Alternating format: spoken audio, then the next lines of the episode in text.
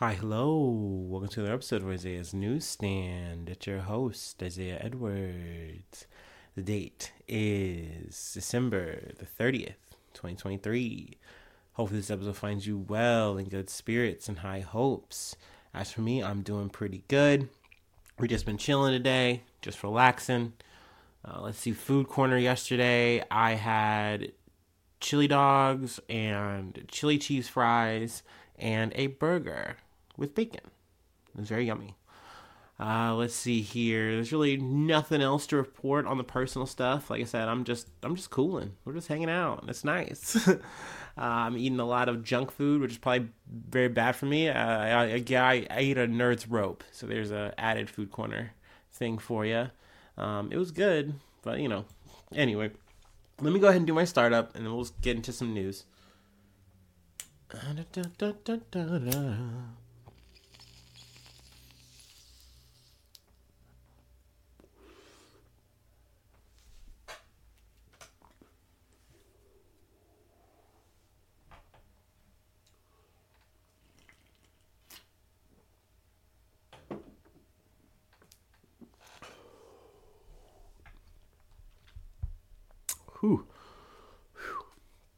From the Associated Press, airstrike hit air, airstrikes hit camps in central Gaza as Biden administration approves new weapon sales to Israel. Israeli warplanes struck two urban refugee camps in central Gaza on Saturday as the Biden administration approved a new emergency weapon sale to Israel despite persistent international ceasefire calls over mounting civilian deaths, hunger, and mass displacement in the enclave. Um, let me see here. What else did I really wanted to add from this? Um, the health ministry in Gaza said Saturday that the Palestinian death toll since the start of the war rose to 21,672, with a further 56,165 people wounded during the same period. Over the past 24 hours, 165 people were killed, said ministry spokesman Ash- Ashraf Al Qudra. The ministry does not distinguish between the deaths of combatants and civilians, but has said about 70% of those killed have been women and children. Some of the latest deaths reported uh, were, reported as Israeli airstrikes targeted the urban refugee camps of Nuseirat and Burij, Burij, Burij, uh, overnight and into Saturday. Sorry for my pronunciation. Um, Nuseirat resident Mustafa Abu Wawi said a strike hit his home, uh, hit the home of one of his relatives, killing two people. The Israeli occupation is doing everything to force people to leave, he said over the phone, while searching along with others, uh, with others for four people missing under the rubble. They want to break our spirit, but they will fail. We are here to stay. A second strike late Friday in Nuseirat targeted the home of a journalist for Al Quds TV, a channel linked to the group Islamic Jihad whose militants also participated in the October 7th attack. The channel said the journalist Jabu Abu Hadros and six members of his family were killed. Um, oh, and then I wanted to get to the second part of this article, which is um, talking about more or less how Biden is so, so eager to give Israel the weapons and the, the funding, the things that it needs, that he is sidestepping, juking Congress itself to make it happen. Uh, the State Department said Friday that Secretary of State Antony Blinken told Congress he approved a $147.5 million sale for equipment, including fuses, charges, and primers, that is needed for the 155 millimeter shells Israel bought previously. It marked the second time this month that the Biden administration is bypassing Congress to approve an emergency weapons sale to Israel. The department cited the urgency for Israel's defense needs as the reason for approval.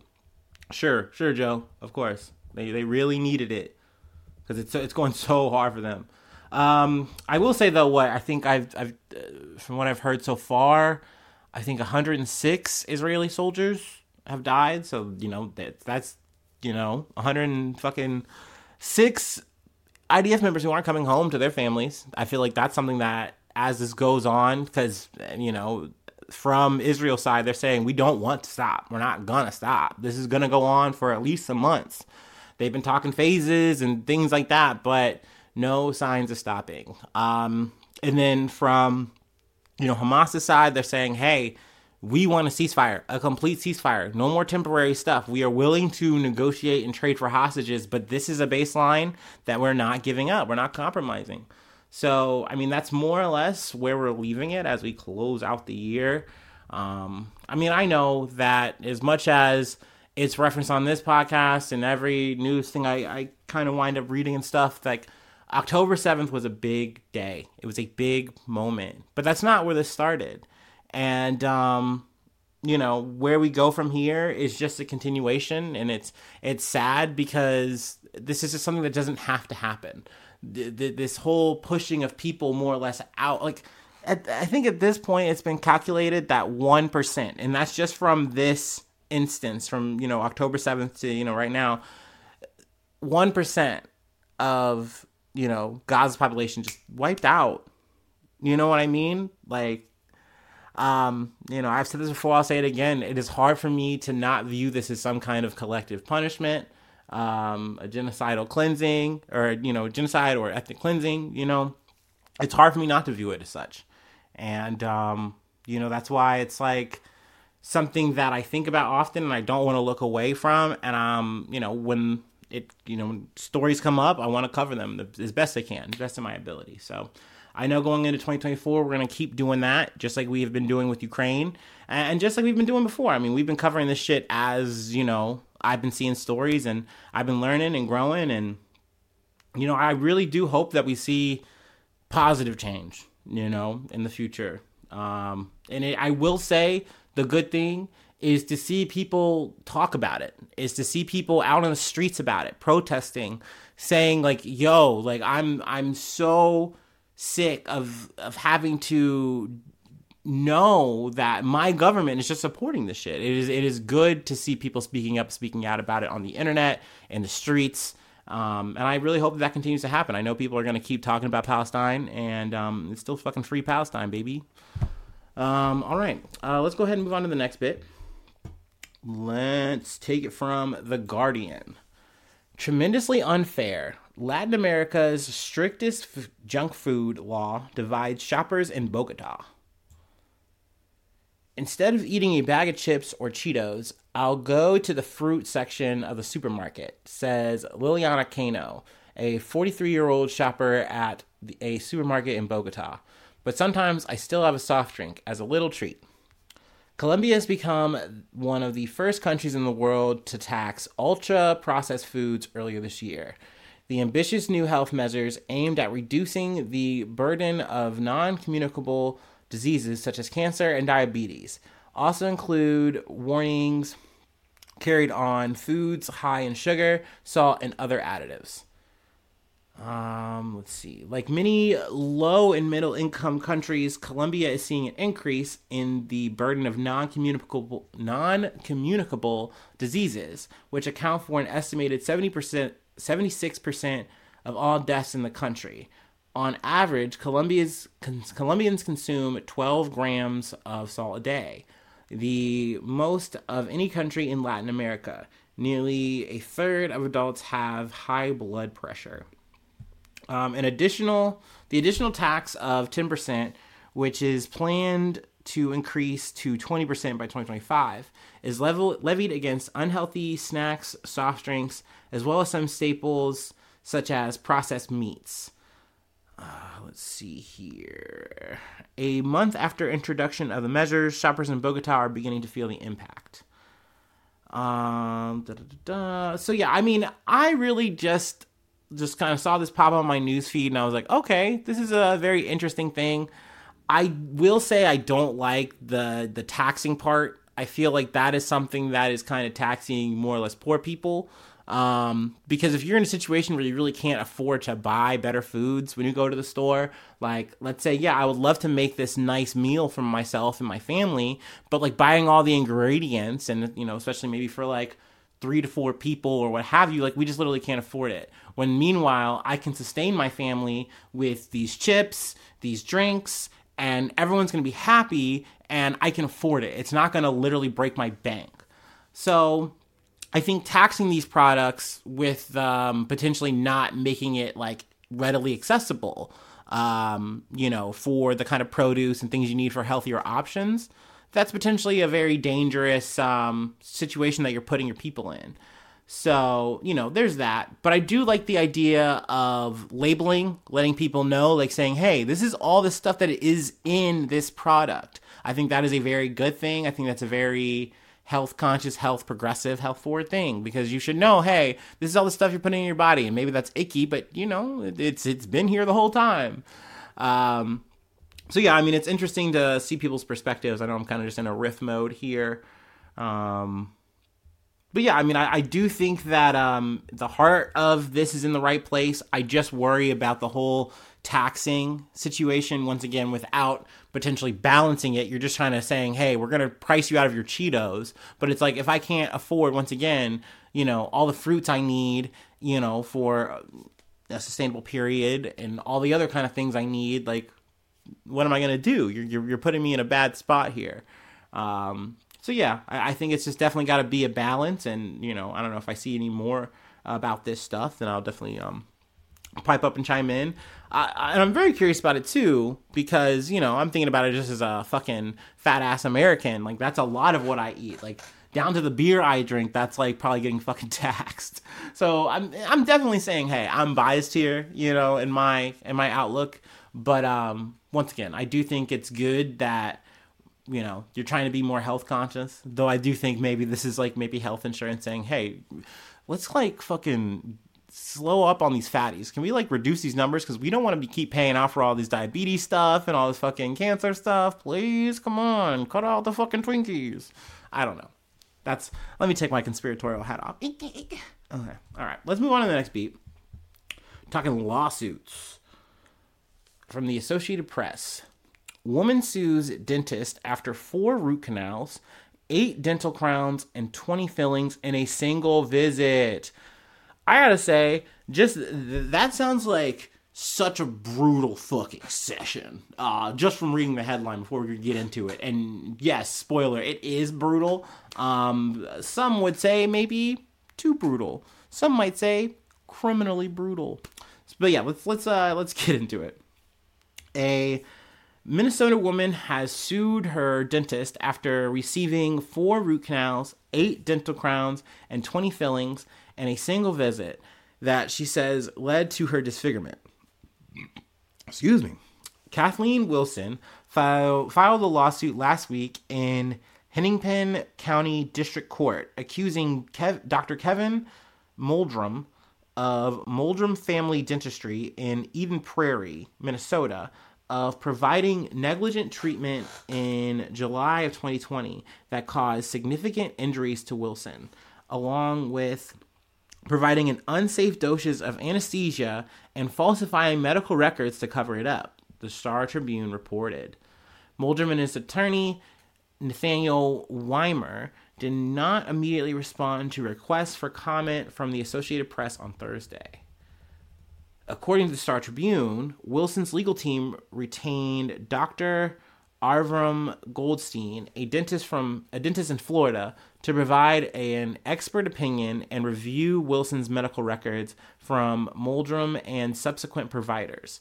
Goldstein's November se- November 14th report, sorry, uh, identified various duty of care breaches. Uh, Goldstein said in a report that Molldrem made the right diagnosis, but he provided poor quality treatment. Wilson had decay on virtually every tooth in her mouth, something that is quite rare, Goldstein wrote. Moldstrom's attempt to re- restore all Wilson's teeth in one visit did nothing to address her subs- uh, susceptibility. I cannot pronounce this word. Susceptibility to disease or the potential of losing teeth, he said. Katie required a slow, thoughtful, careful, and measured response to her disease, trying to fill every hole in her every hole and every tooth in her mouth in one visit is not the antithesis of what was indicated. It is not humanly possible to achieve in an effective or constructive manner. Um, Goldstein added that it is inconceivable to address 28 teeth in five and a half hours. Uh, another thing that is added that the maximum dosage of anesthesia is 490 milligrams, but Molldrem administered 960 milligrams to Wilson. So that's not good. Then let's talk about the records. Uh, said he administered eight tubes of dental anesthetic known as ca- carpals but Goldstein found the first dosage alone was eight carpals, and he administered 15 carpals throughout the visit. So he was fucking up on a lot of fucking levels here. Um, I can understand the idea of saying, hey, I want to provide you with like quick, efficient care. You have a massive problem. We, we, we see this, we address it, and we can knock this out in one go. Um, but if that's not a physical like possibility for the human body and for yourself then like even if it is more money in the long run even if it is quote unquote maybe less effective it's more effective for the overall health of the of the client of the patient. So that seems like that probably should have been the way. Obviously i'm not a fucking dentist but i you know i'm gonna trust goldstein on this one. Um so yeah i mean it's very unfortunate uh for wilson you know to know that like she had to go through all of that trauma potentially um, the amount of post care she's going to have to do just to fix that stuff because it's going to be her whole mouth. It's going to undo the work that was already done, and it's going to be even more money. Like I, you know, I, and I'm sure my listeners have had a tooth problem, you know, post childhood um, that has that has haunt them, you know, either financially or physically. Um, Lord knows I have my little fucking fake front tooth situation, or at least plastic cap. Um, but yeah, I mean, that's an expensive ass fix. That's one tooth. So I can't imagine my whole grill is fucking busted, and then we go through this like heroic feat, and it turns out we never had to go through it this way. We should have gone through it a whole other way, and now I'm gonna have to go through more pain, more financial torment and torture.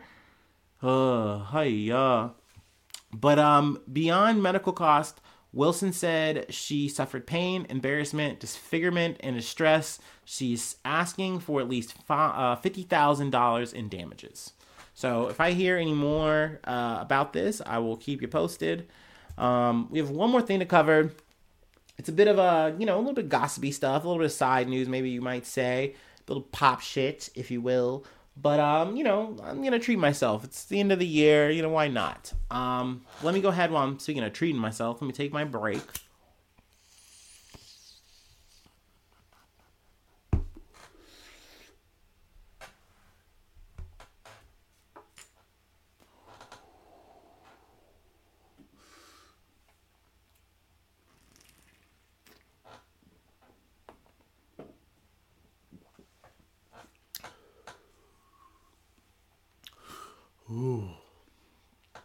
Ooh. Oh, yeah. all right. Oh, all right. All right, man. All right. From Pete.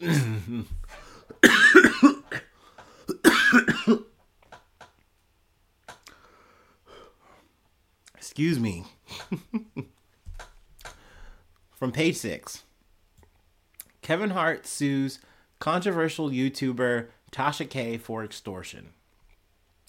Kevin Hart is suing controversial YouTuber Latasha Kebe, known as Tasha K, for extortion after she allegedly threatened to release a bombshell interview with his former assistant unless he paid her a six figure ransom. According to the lawsuit obtained by Page Six Wednesday, Kebe sat down with the actor's former assistant, Miesha Shakes, in November of 2023 to record a interview in which the latter made false and defamatory statements regarding Hart.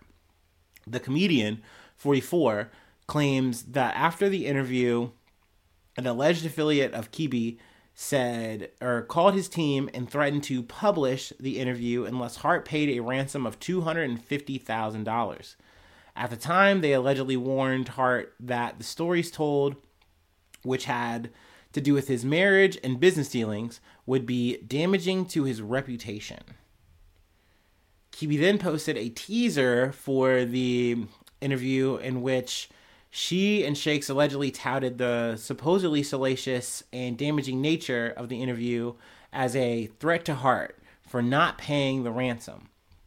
The teaser included a statement from Kebe at 206 mark at the 206 mark of the video specifically warning that when you don't pay, we have to get the money by any means necessary, the lawsuit claims.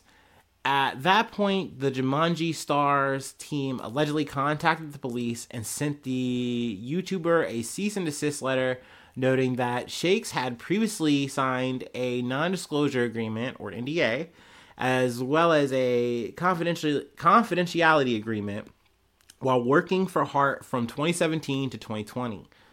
Um, AKA, she should not be chirping about this. She should not be able to talk about this. It's like, hey, this is not something you're allowed to be uh, doing for like any kind of profit or motive, things like that. Um, that being said, man, I don't know. NDAs are kind of funky to me. Obviously, I'm just a random poor Midwestern guy. I don't. I'm never gonna get myself in one of those kind of fucking situations. But um, that always seems like something that's like, man, I wonder how that really holds up in court. I really never looked that up. Maybe, maybe I should. Um, but anyway, Yet on December of 2022, or uh, blah, blah, blah, rewind. Yet on December 22nd, Kebe allegedly told Hart that she would be posting the full interview, which went live that evening on her subscription based website. Uh, in the interview, Shakes touched touches uh, Shakes touched on several legal disputes in which he had been involved and alleged that the father of four has a gambling addiction and is a habitual cheater. Uh, the actor is now suing both women for extortion and invasion of privacy. He is also suing Shakes for breach of contract and defamation. Meanwhile, he is also trying to get Kebe for intentional interference for with contractual relations. Um, so yeah, um, she then I think went on to post the interview on Instagram, Tasha K. But um, I wanted to reference what Kevin Hart referenced because this was the first. This isn't the first time I've heard of Tasha K. I actually didn't talk about another pop story that was kind of going on throughout the year um, with Cardi B. So um, Hart's lawyer started cited the Unwind with Tasha K's host long history with defamatory and otherwise improper content regarding celebrities and other high profile individuals, including Cardi B. For instance, most recently she was found liable for damaging for damages exceeding $3 million in a defamation lawsuit by the musician Cardi B. The lawsuit wrote, pointing the to the rapper's January 2022 win against the YouTuber.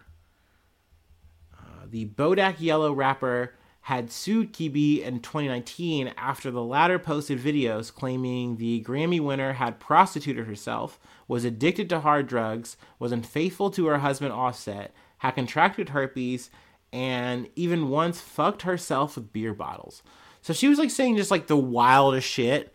And it, it's just one of those things where it's like, hey, I get it. You're a gossip, you know, content creator. This is your lane you know, you're going to talk about things you've heard and, and yada, yada, you're going to speak on that. But to take the things that she said to the level that she did and then to like double down so many times, it's like, yeah, man, like this feels like, you know, fucking slander or, you know, yeah, it's slander, right? Because libel's the written one. I think so. Ding, ding, ding.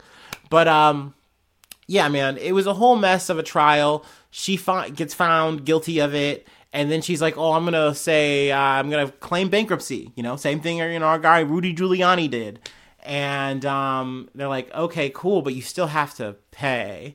And then she was like saying, "Oh, I'm going and hiding." She was like saying she was in this place and that place. It was a whole fucking thing, and I'm over here just like seeing this shit. Like this shit is crazy, and I wanted to cover it, but it just didn't feel, you know, on par with what I normally usually cover. But now that this is the second time, because like there was a um, a moment where you know, because they've they've constantly kind of talked to Cardi B throughout this whole process, and she's even gotten to the point where she's like, "Look, you know, I get it. Like, you know, I'm, we're taking a lot of money out of this person's pocket. It, it is a lot. I really just want her to understand that what she said and did was just damaging to me, and like apologize." And like more or less, Kasha K kind of like came out and said like, "Okay, I'm sorry. I feel really bad about this at the end of the day. Yada yada yada." But it's like then she goes and does this, and now like Cardi B's like, "Yeah, fuck the shit." You know what I mean? so I hope that um, justice is served. I'll say that. I hope that all parties get the money that is entitled to them, especially in regards to Cardi B. And uh, yeah, we'll leave it at that for the day. Um, let's see here. If you'd like to help out, support the effort, I do have a Patreon. Patreon.com slash Isaiah News. Uh, I shout you out at the top of the month. I plug your name, plug a project if you like. And then free ways to hit me up, Isaiah News1 at gmail.com. Feel free to follow me or the podcast on any of the socials you're on. And then hopefully you're subscribed to the YouTube. Hopefully you're hitting the thumbs up button. Hopefully you're hitting the bell to keep posting on the episodes. And if you're not doing that on YouTube, hopefully you're doing it on Spotify, Apple for podcasting or whatever it's called, whatever listening thing you're on right now. Um, do me that solid. I'd love that. And hopefully I see you soon for some more good news. I love you. Bye bye. Mwah.